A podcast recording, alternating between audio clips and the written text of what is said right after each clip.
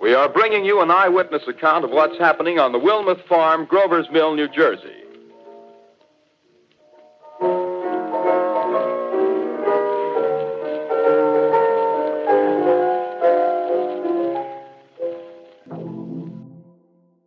You is a very fluid concept right now. It's culture and film and art. It's music and interesting books. It's conversations and eavesdroppings. It's the impact of friends and complete strangers. The stuff that gets into the cracks of your life and makes you who you are. It's an attention collection. You already have one. The question is, how are you using it?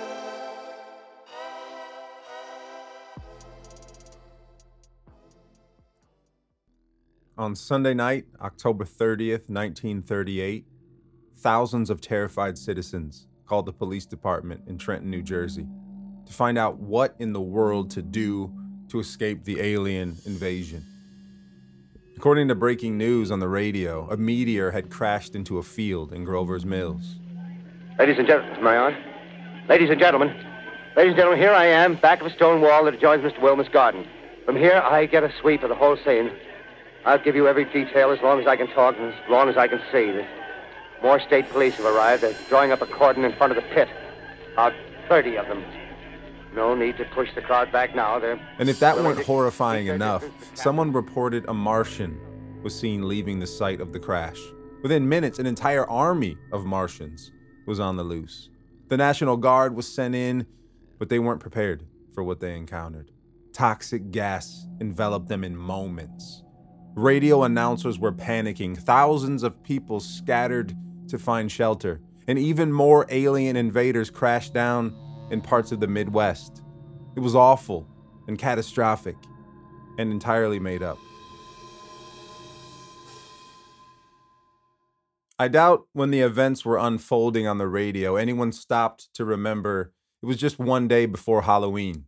It turns out Orson Welles and a team of really good actors were performing a radio production of War of the Worlds, a book by H.G. Wells.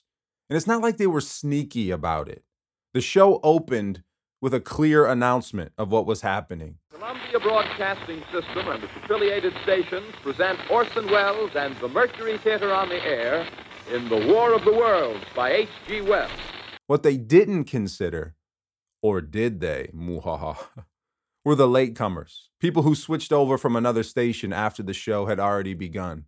In the days following that broadcast, there were reports of heart attacks, frantic departures from the city. Many demanded legal action be taken.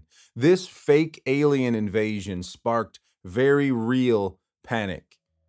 And afterwards, there were copycats of this throughout the years. In fact, one time in Ecuador, a radio station put on this same event. The townspeople went crazy.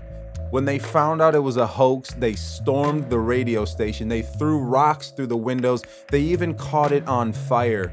Six people died that day because of a fake alien invasion on the radio. What's the moral?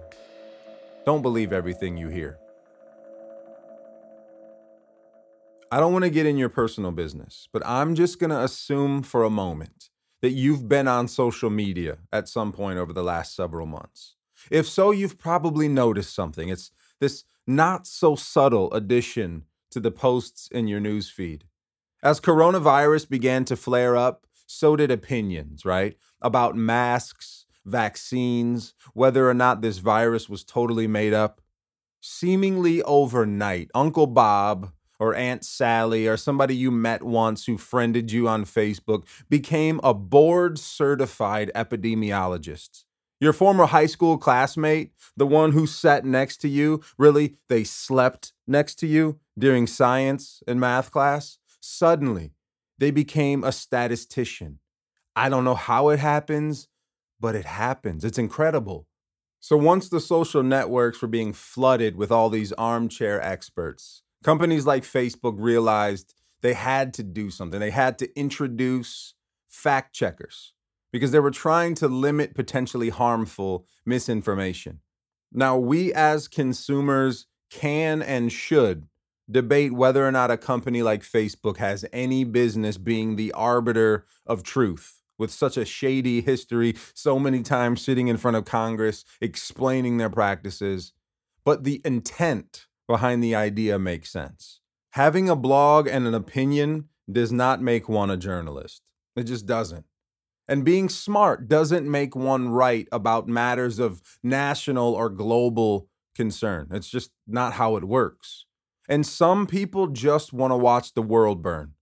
There are entire farms of people sitting behind computers just dumping misinformation, making meme after meme, getting in front of people in such a way that completely distorts the truth. And we eat it up like candy. We're all running around like sugar buzzed kids on Halloween night, cramming as much as we possibly can into our faces. And people count on that. Some people make a living shelling out nonsense for others to believe. So, what's the moral? Don't believe everything you read. So, how does all this happen? Why did so many people believe aliens were actually invading New Jersey? And why does your coworker think the government cooked up corona just to inject the population with mini tracking devices? These little microchips are floating around in vials somewhere on their route to your arm right now. Why do we believe these things? Because we gather our information from what we've always known to be credible sources. And sometimes, a lot of times, that works out. If I'm driving and I turn on the radio and it tells me that the freeway shut down, I'm going to believe the person on the radio. And usually that saves me from a horrible drive. So if I turn on the radio and the weather person tells me it looks like a lovely day for an invasion, I don't know what I'm going to do. But what about the apparently credible source that screws us up the most? I'm talking about our own minds. Maybe you can't relate to this, but have you ever had trouble shutting your brain off? You're trying to focus on a project at work or you're just trying to get some sleep, but your brain's like, yeah, that's not what we're doing right now. Did I lock the door? Did he notice I wasn't paying attention earlier? How many calories are in an Oreo? Do toilets here flush clockwise or counterclockwise? These thoughts persist until finally you shout, usually silently to yourself, of course. Shut up! But who are you silent shouting at? Because aren't you the one thinking your own thoughts? This is a question people have been addressing for thousands of years. Some would say that, of course, you aren't your thoughts. You are the observer of your thoughts. The very fact that you can hear yourself thinking, that sometimes thoughts pop into your head that make you go, What in the world is wrong with me? proves that you are not the mind. You are the one who watches the mind. Have you ever stopped to consider the ridiculous amount of random thoughts you have in a given day? Our minds cook up things that terrify, gratify, and vilify us, sometimes in the space of a few minutes. You can literally be whistling that the world is amazing and then two seconds later burn it all to the ground. And we just sit back and watch this happen. I love doing this. I love asking people this question. If you found out there was a new app, you can get it on your phone, and all you have to do is put these little sticky nodes on the side of your temples. And for a day, one day, it will track all of your thoughts and broadcast it on the screen for other people to watch. It's like a social network. And so people can log on and they can just see your thoughts for an entire day. I have yet to meet one person that would volunteer for that. Yes, they would absolutely sign up to watch someone else's thoughts. I mean, that's like the best reality television you could ever imagine. But no one's signing up to be watched. If people saw the craziness that swims through your skull on a daily basis, you would be mortified. You'd never come out of the hole you dig for yourself. And yet, most of the time, when it comes to making decisions or forming judgments about ourselves or other people, we trust our thoughts. And why wouldn't we? They're being broadcasted from a source we've literally relied on our entire lives. It's our control tower, it's our operating system. So when our thoughts tell us we aren't good enough, what do we do? chances are we believe those thoughts.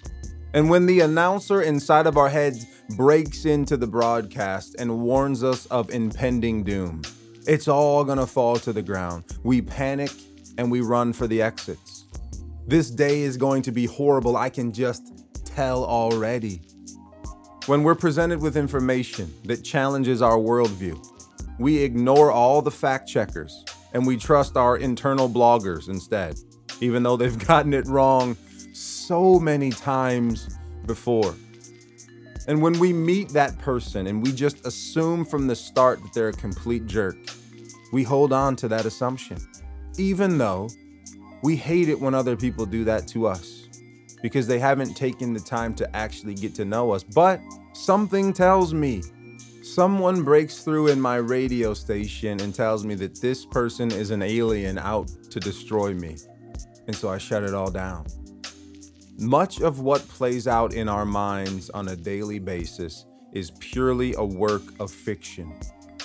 And yet it dictates our entire reality. So, what's the moral here? Please don't believe everything you think. Ladies and gentlemen, due to circumstances beyond our control, we are unable to continue the broadcast from Grover's Mill. Evidently, there's some difficulty with our field transmission.